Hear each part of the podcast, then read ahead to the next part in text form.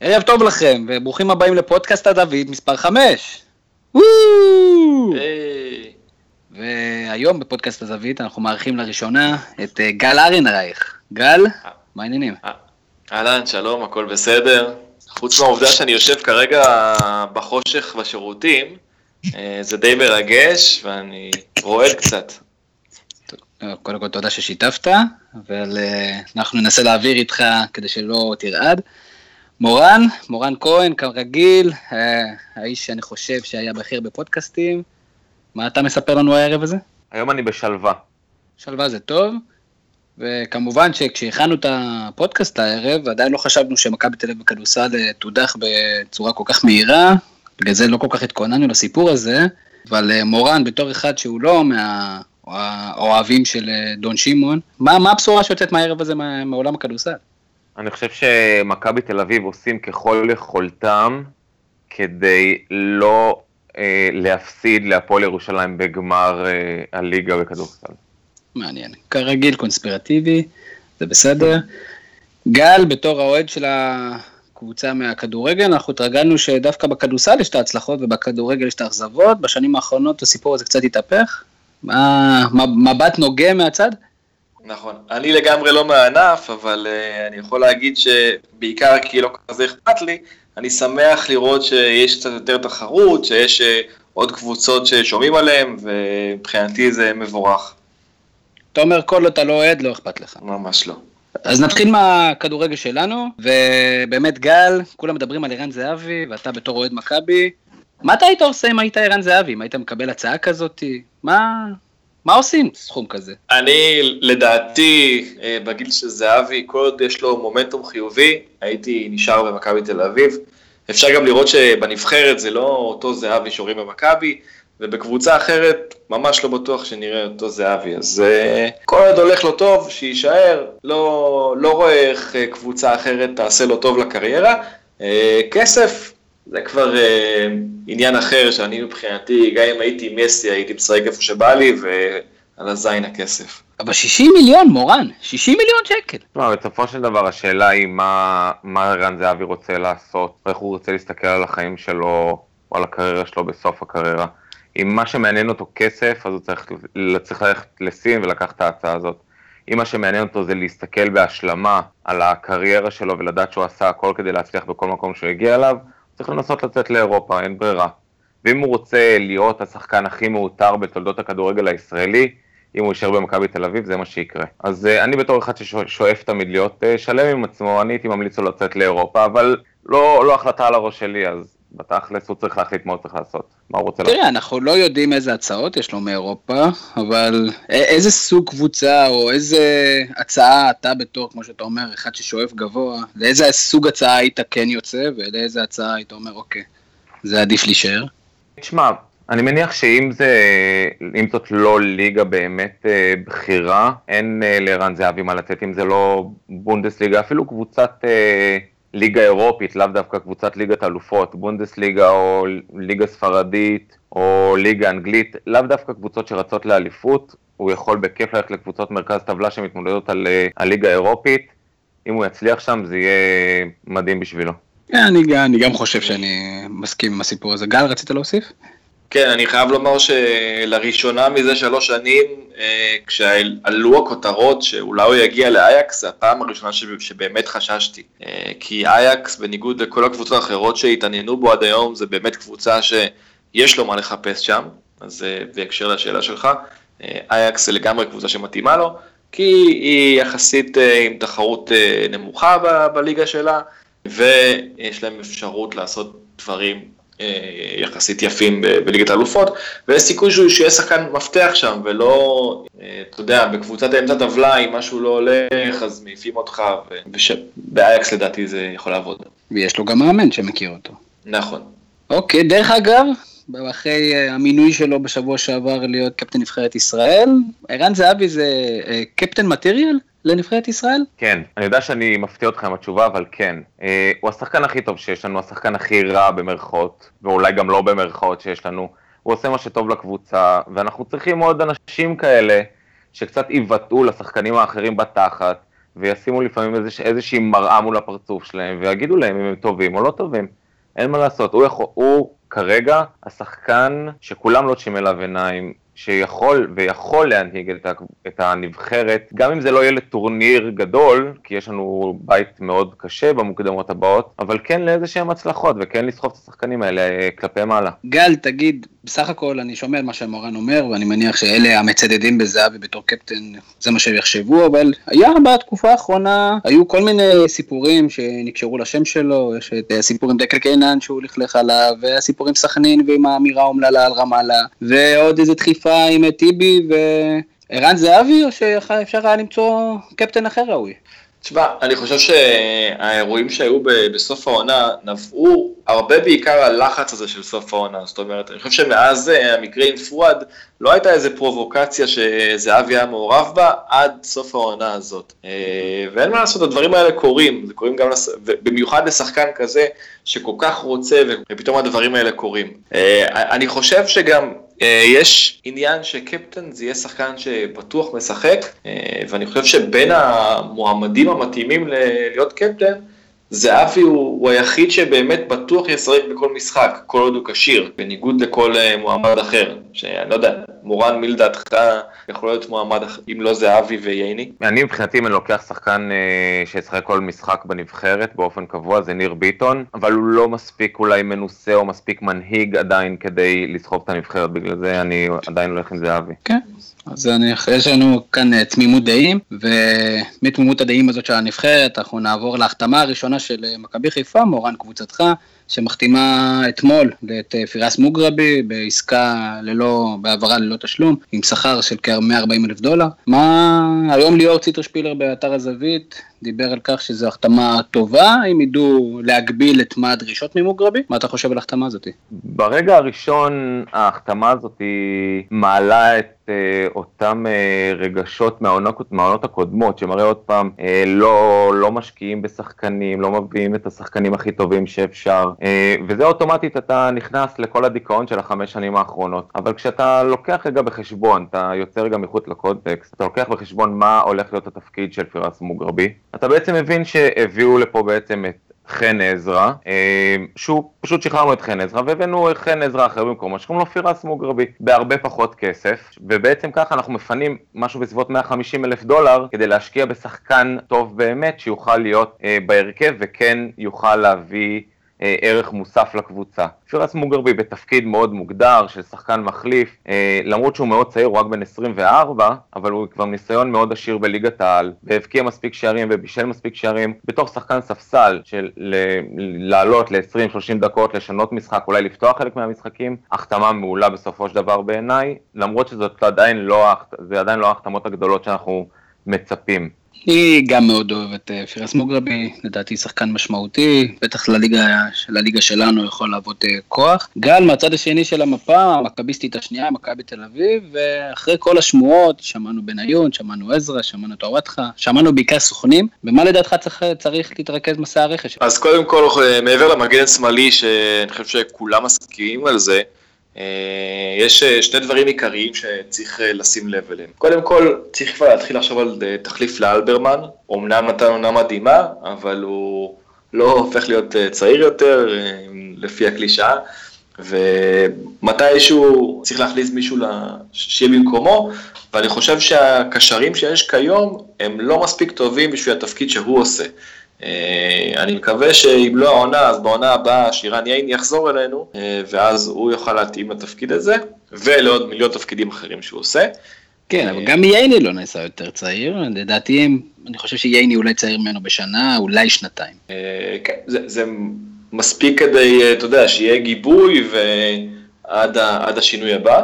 ולגבי רכש אחר, אני לא יודע להגיד לגבי שמות, אבל מה שחשוב זה להמשיך המגמה של מדוניאנין, שמה זה אומר?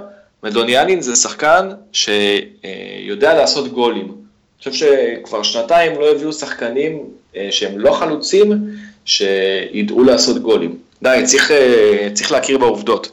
זהבי או החלוץ של המכבי. אם זה לא היה ברור מהעונה של פאקו, אז העונה זה ברור לגמרי, כל חלוץ שתביאו לפה הוא פשוט לא מתאים, צריך שיהיה איזה חלוץ אחד מחליף באג יצחקי זה בסדר, עוד אחד זה גם בסדר, אפילו בדה שהיה בסדר, חלוץ שיודע שהוא מחליף וזה הכל, ושאר השחקנים צריכים להיות התקפיים, אם זה אחד, ב, אחד בכנף ועוד קשר קדמי, כדי שמדוניאלין יוכל ללכת אחורה. אוקיי, okay, גישה מעניינת. דרך אגב, אנחנו נחתום את הפרק של ליגת העל שלנו עם שאלת בונוס. מורן, נתחיל ממך, מה צריך לעשות רן בן שמעון בשביל לשרוד יותר מעונה אחת בביתר? כשמדברים על אלי טביב, שהוא הבעלים של ביתר, אז השאלה היא צריכה להיות לדעתי בכלל מה המאמן צריך לעשות כדי לשרוד עד נובמבר. וכדי לשרוד okay. עד נובמבר, אם רן בן שמעון רוצה לשרוד עד נובמבר, הוא צריך להמשיך לקוות שטביב לוקח את הכדור הכחול. זאת אומרת, אין שום דבר שבין, שאתה אומר, אין שום השפעה לרן בן שמעון על המשך דרכו. לא, אתה יודע, אם, אם טביב יירגע, ימשיך להיות רגוע, ינהל את העניינים מרחוק, אולי יטוס לאיזה כמה חודשים לארצות הברית לנהל את ענייני הבגדים שלו. לרן בן שמעון יהיה לו פה שקט, יביא תוצאות סבירות פחות או יותר, הוא יוכל להישאר.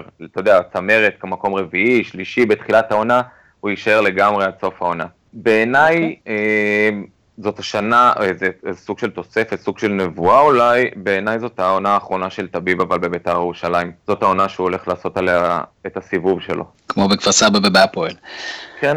הסיכוי היחיד של רן בן שמעון אה, להישאר יותר מעונה, זה לקנות את ביתר ירושלים. אופה.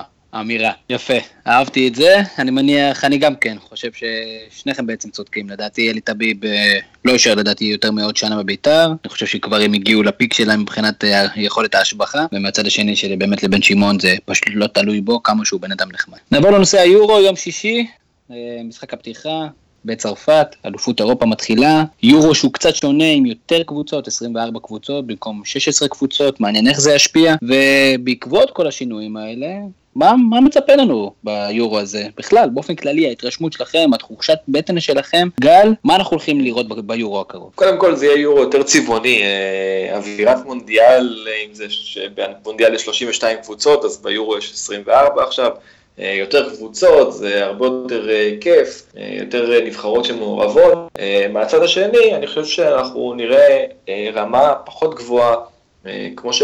כמו השינוי שיש בשנים האחרונות בליגת האלופות, יש פתאום יותר קבוצות חלשות שמגיעות לשלב הבתים, ואז הוא הופך ללא רלוונטי, אז זה מרגיש שזה מה שקורה גם עכשיו, אם אתה מסתכל על הבתים, אז אתה אומר, אוקיי, גם בית המוות זה, זה בית שהוא לא כזה בית המוות. פעם בית המוות היה ארבע קבוצות חזקות, והיום יש שתיים וחצי. אני נוטה להסכים עם הסיפור הזה. מורן, משהו, מה נראה לך? אני חושב שאני קצת אגיד משהו שהוא מנוגד לגל, זה, זה נראה לי קצת גם מתאים לאופי שלנו, הוא הרבה יותר שמח ומאושר ואני הרבה יותר דיכאוני, אז אני דווקא חושב שמצפה לנו יורו איטי, משעמם, מעט שערים והמון פציעות של שחקנים.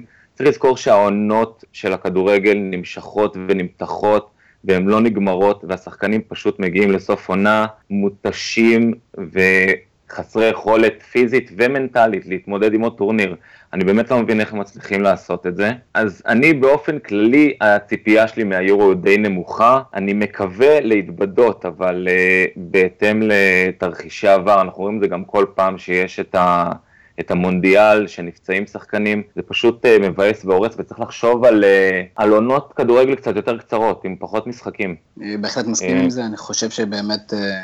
הצורה שפיפה בוויפה ובכלל כל הליגות, אין שום התחשבות בשחקן, זו נקודה טובה, ויהיה מעניין בכלל לעשות איזה ניתוח שאומר כמה היו משחקים בעבר וכמה משחקים היום, כמה בעבר הייתה מנוחה וכמה היום, זה גם מזכיר לי את הטענות של מכבי תל אביב והפועל באר שבע, על מסע הנבחרת לסרביה, כשבקושי היה מאמן וחצי מהשחקנים בכלל לא יכולים לשחק, לא יודע מה היה הערך של הסיפור הזה, במיוחד שהקבוצות שלנו כבר מתחילות בסוף יוני, את המסע האירופי, את המסע האירופי שלהם, זה נראה לי מצחיק. אני רוצה גם להוסיף משהו. פורסם היום שבאוקראינה תפסו אזרח צרפתי, ימני, משהו קיצוני, שתכנן לעשות חמישה עשר פיגועים בצרפת בזמן היורו. עכשיו אוטומטית חיפשתי את הקישור ליורו ואמרתי איך הם יודעים שזה על היורו, ואז במקרה נתקלתי בצילומים מה... של הטלוויזיה האוקראינית שהם השתלטו על המחבל הזה, וכשהם עצרו אותו, הוא פשוט היה עם חולצה של יובנטוס, תאמינו או לא, ואני מניח ש... כן, ואני מניח okay. שזה הקישור שלהם ליורו, אמר, אמרו אוקיי, הוא מחבל, יש לו, תפסו אותו עם באמת אמלח והכל, אבל יש לו חולצת כדורגל, בטוח הוא רצה לעשות פיגוע ביורו. אז אני, לא, אני לא יודע כמה זה ניפוחי תקשורת והמצאות, או אתה יודע, וכמה זה אמת בתוך העניין הזה. כנראה שבאמת הלחץ מאוד מאוד גדול גם כך, יש הרבה התראות בנושא, אבל כמובן שאנחנו נשאיר את זה לאנשי המודיעין, לנו יש פחות ידע, לא בטוח שלהם יש יותר. דרך אגב. גל, אם אנחנו עוברים כבר לבפועל, מי הנבחרת שלדעתך תהיה הפתעת הטורניר? אז אני מאמר על אוסטריה. אוסטריה? אוסטריה. הרצוג עדיין משחק שם? שלוש סיבות עיקריות. קודם כל היה להם שלב בתים מדהים. אפס הפסדים, תיקו אחד. סיבה שנייה זה שיש להם בית ממש ממש קל. הם עם פורטוגל, שזה בעצם הנבחרת דרג ראשון הכי חלשה, שמפשלת בטורנירים באופן קבוע. ויש להם, אם אני זוכר נכון, את הונגריה ואיסלנד, נכון? תקנו אותי? לא, כן, הונגריה ואיסלנד. כן. שהן לא נבחרות מאוד חזקות, במיוחד הונגריה, והם כנראה יעלו מהבית הזה. ומעבר לכך יש להם את מרק ינקו, שהוא זכור לאוהדי מכבי מבזל, אומנם בן שלושים ושתיים, אבל חלוץ באמת מדהים. ואלבה, שלמרות הכל עצמי שהוא עשה, הוא משחק בתפקיד שהרבה יותר מתאים לו שם, כשזה קשר, הוא הרבה יותר מעורב בהתקפה ומשפיע. זו הדעה שלי. אני לא הייתי מזלזל באיסלנד, איסלנד עלתה מבית מאוד קשה, הצליחה להדיח קבוצות מעניינות, אבל אוקיי, זו הדעה שלך. מורן, תערוך לנו בבקשה היכרות עם נבחרת שעד עכשיו, בכלל לא ידענו שהיא הפילה ליורו, היורו זה הרי מתחבות פה הרבה קבוצות שלא הכרנו. זה נכון, יש כמה, באמת שהתלבטתי בין איסלנד, שבשבילנו, אתה יודע, מהלבנט פה, כולם שם זה סון וסון ויואנסון וגודנסון ויודנסון וגורגנסון. ובשבילנו זה הכל אותו דבר, אבל החלטתי דווקא ללכת על אלבניה. למה החלטתי ללכת על אלבניה? קודם כל, חמדי סליחי עשה פה... ידעתי שתגיד, ידעתי שתגיד את זה. עשה פה עונה לא רעה והפועל עכו. אבל לא זומן, לא זומן. אבל לא זומן, נכון, לא זומן, למרות שהוא הבקיע משהו בסביבות עשרים ושמונה שערים בליגה האלבנית, הוא היה גם מלך השערים של המוקדמות, אם אני זוכר נכון, של אלבניה. יכול להיות, כן, של אלבניה, כן. אבל בחרתי באלבניה בעיקר בגלל ארגן מארמניה, בבירה של הטירנה, ראית שרק שרק שתיים? ראיתי שרק שרק שתיים, ראית? זוכר את זה? כן. אז רק בגלל זה. ואני מניח שאתה רוצה שאני אתן לך קצת טיפים על אלבניה מבחינת כדורגל, אבל אמרתי, אנחנו לא מכירים את אלבניה חוץ מזה שהבירה של הטירנה, אז החלטתי לתת לכם קצת ככה ידע על אלבניה. Okay. אז תדעו שהיא שוכנת לחוף הים האדריאטי, ובסך הכל יש בה שלושה מיליון תושבים, זה הכל.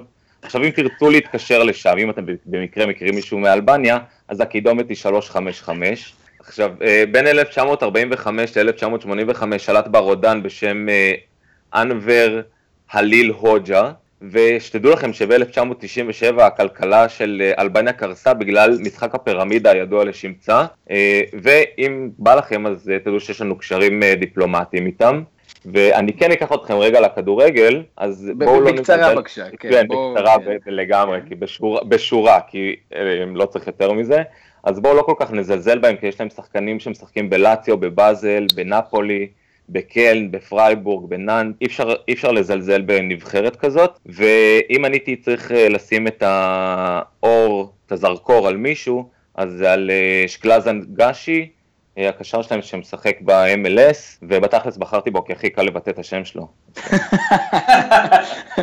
אוקיי. מורל, הם עולים או לא עולים לרבע? בתכלס, אני מאוד רוצה להגיד שכן, אבל לא.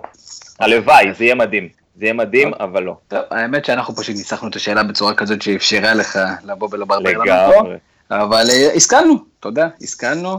אני כבר עכשיו לא זוכר את השם של השחקן הזה שאמרת, אבל הסכלנו. שקלז'ן גשי. שקלז'ן גשי, על הכיפק. טוב, אימורים, שלב האימורים, אנחנו מתחילים להתקרב לסיום. גל, אלופה. גרמניה. מורן? אני מאוד מאוד מאוד רוצה שבלגיה יעשו את זה. אבל לא שאלתי מה אתה רוצה, אני שאלתי מה אתה חושב. בלגיה, בלגיה. מלך שערים, מי מלך השערים מורן? רוברט לוונדובסקי. אני נצלח לגולר כמובן, ואם כבר מזכירים את לוונדובסקי, אז כדאי לשים לב גם למיליק, החלוץ שלידו, הוא חלוץ מצוין, וביחד הם התקפה די מדהימה. יפה שאף אחד מכם לא אמר שזה הולכת להיות הנבחרת המפתיעה, או הנבחרת שכדאי לשים לב אליה. רגע, אז בואו נגיד, מי הולך להיות נבחרת המפתיע? לגמרי פולין, לגמרי פולין, יש להם שחקנים מדהימים, חוץ מלוונדובסקי יש גם את בלצ'יקובסקי, הנפלא והמהיר שמשחק בפיורנטינה, אני הולך עם פולין רחוק. גל? אני כבר אמרתי אוסטריה, אבל אם צריך לבחור עוד נבחרת, אז זאת שהיא אלבניה בבית, שוויץ, די נבחרת עם שחקנים ממש טובים. שככה בלי לשים לב, אנחנו בעצם מכירים הרבה שחקנים שם, אמבולו שעוד יהיה כוכב גדול לדעתי, ושקירי, ופאבי אנשר שמשום מה משחק באופנהיים, אבל לדעתי הוא שייך לדרג הגדול של הקבוצות. מעניין. מאכזבת, מי הולכת לאכזב אותנו? אנחנו הולכים לצפות ממנה, אבל היא לא תעשה מה שציפינו ממנה. מורן? אני בוחר את איטליה, בקלות. הם לא יעשו, הם אולי אפילו לא יעברו את שלב הבתים המאוד מאוד מאוד קל שיש להם, אבל איטליה. אני מקווה שיהיו במקום אחרון עם אפס נקודות, בוא נגיד את זה ככה. טוב, גל? קודם כל, לאיטליה אין בית כזה קל, שוודיה ואירלנד זה לא פשוט עם בלגיה. אם אפשר ללכת על אנגליה, אז אנגליה, אני לא יודע אם מישהו מצפה מהם משהו, אז זה לא נחשב לאכזבה. תמיד מצפים מהם. כן, אבל מבחינתי להגיד מאכזבת על אנגליה, זה לא תופס, ולכן אני אלך לצרפת, שכולם אומרים, טוב, היא מארחת, הם בדיוק מוכנים לקחת התואר, אז כל כך הרבה שחקנים בהתקפה, הם יאכזבו לדעתי. מעניין מאוד, בואו אני אריץ לכם את ההימורים שלי בקצרה, אלופה לדעתי תהיה המערך הצרפת, יש להם חוליית הגנה טובה, קישור טוב, והתקפה ככה שנויה במחלוקת, אבל לדעתי מי שיפתיע יהיה השחקן האפור ביותר שלהם אולי, אוליביה ז'ירו, שלדעתי יהיה מלך השערים, הוא פשוט יהיה שם במקום הנכון, הוא לא ישים שמונה שערים, אבל גם איזה ארבעה שערים לדעתי יספיקו לו ביורו הזה, המפתיעה שלי תהיה קרואטיה, קבוצה עם מרכז שדה מאוד מאוד חזק, עם מודריץ' ורקטיץ' ובאמת קבוצה חזקה, והמאכזבת לדעתי, וזה הימור קצת גדול, לדעתי זה תהיה ספרד, אני חושב שספרד עוברת איזה שלב של חילופי דורות, ואני לא בטוח שהם עדיין שם, כמובן שהם יכולים גם לזכות, אבל אני חושב שמחסר להם משהו, במיוחד בהתקפה, הם יניעו הרבה כדור, לדעתי יקצו אותם. ואני אשאל אתכם, שנייה לפני שאנחנו נפרדים, אני אשאל אתכם את שאלה בשאלה המפתיעה שלנו, ואני זוכר כשאני הייתי קטן, ואיזבל אדלר מקרמיאל התחרתה בטקס מלכות היופי, אני זוכר שכל העיר הייתה על הרגליים לדעת מי יזכה, ווואלה, היום היה טקס מלכת היופי, וזה משודר באיזה שבע בערב, ואף אחד זה לא מעניין, ואני שואל אותך גל, איך קרה, איך נפלו גיבורים? קודם כל, אני חושב ש... הבנות שמתמודדות כיום הן פשוט לא כל כך יפות. עכשיו, אני לא איזה חסיד גדול של מודל היופי, והייתי שמח אם הייתה יותר מודעות למודל יופי אחר. אני חושב שאם כבר בחרתם בחורות שהן לא כאלה יפות, למה שלא תיקחו גם בחורות מלאות, ותיקחו בחורות באמת מכל הסוגים וכל הגדלים. אני חושב שזה מה שהיה מחזיר את העניין למלכת היופי, וכיום זה כבר פשוט נדוש, זה אותם בחורות שכבר נראות אותו דבר, ותמיד יש את המטולטלת החמודה, ותמיד יש את הזאת והזאת, ודי, מצינו. אתה אומר, no more, רק מצעד בגדי ים. מורן? מוניקה צקס, ואני מצטרף פה לגל, שרו מאוד יפה פעם, כולם יודעים שמלכת היופי לא הכי יפה. ואין מה לעשות. מלכת היופי לא הכי יפה, לכן גם הנתונים שלה בירידה, לכן שידרו אותה באינטרנט, ואני לא יודע אם ההורים שלה מתמודדות אפילו הסתכלו. ובאמת, זה כבר לא ממש מעניין אותנו, בעיקר עם התגברות התנועה הפמיניסטית, שמאוד לדעתי מתנגדת לכל העניין הזה של תחרויות יופי, שבנות צריכות להיות במידות מסוימות, ולהיראות בצורה מסוימת, ולחפש אסתטיקה מסוימת. זה ילך ויעלם. אז אנחנו בסדר עם זה. לגמרי. אז קודם כל אני רוצה להודות לכם, מורן, מורן כהן, תודה רבה לך. כיף, תודה רבה. גל, תודה רבה. איך היה מהפעם הראשונה? היה מדהים, אני מת לעשות החוצה. אוקיי, אז לפני שאנחנו נפרדים, אני מזכיר לכם שהפודקאסט של אתר הזווית, תוכלו לשמוע באתר הזווית, הזווית נקודה סי או נקודה איי אל, או הזווית, חפשו אותנו בפייסבוק, כל יום מתעדכנים, כתבות חדשות, תעשו לנו לייקים, תספרו לחברים שלכם, ותבואו לכתוב אצלנו. איתנו, אצלנו, תהיו חלק מהחבר'ה. לילה טוב, תודה רבה לכולם. לילה טוב, תודה. ביי ביי. ביי.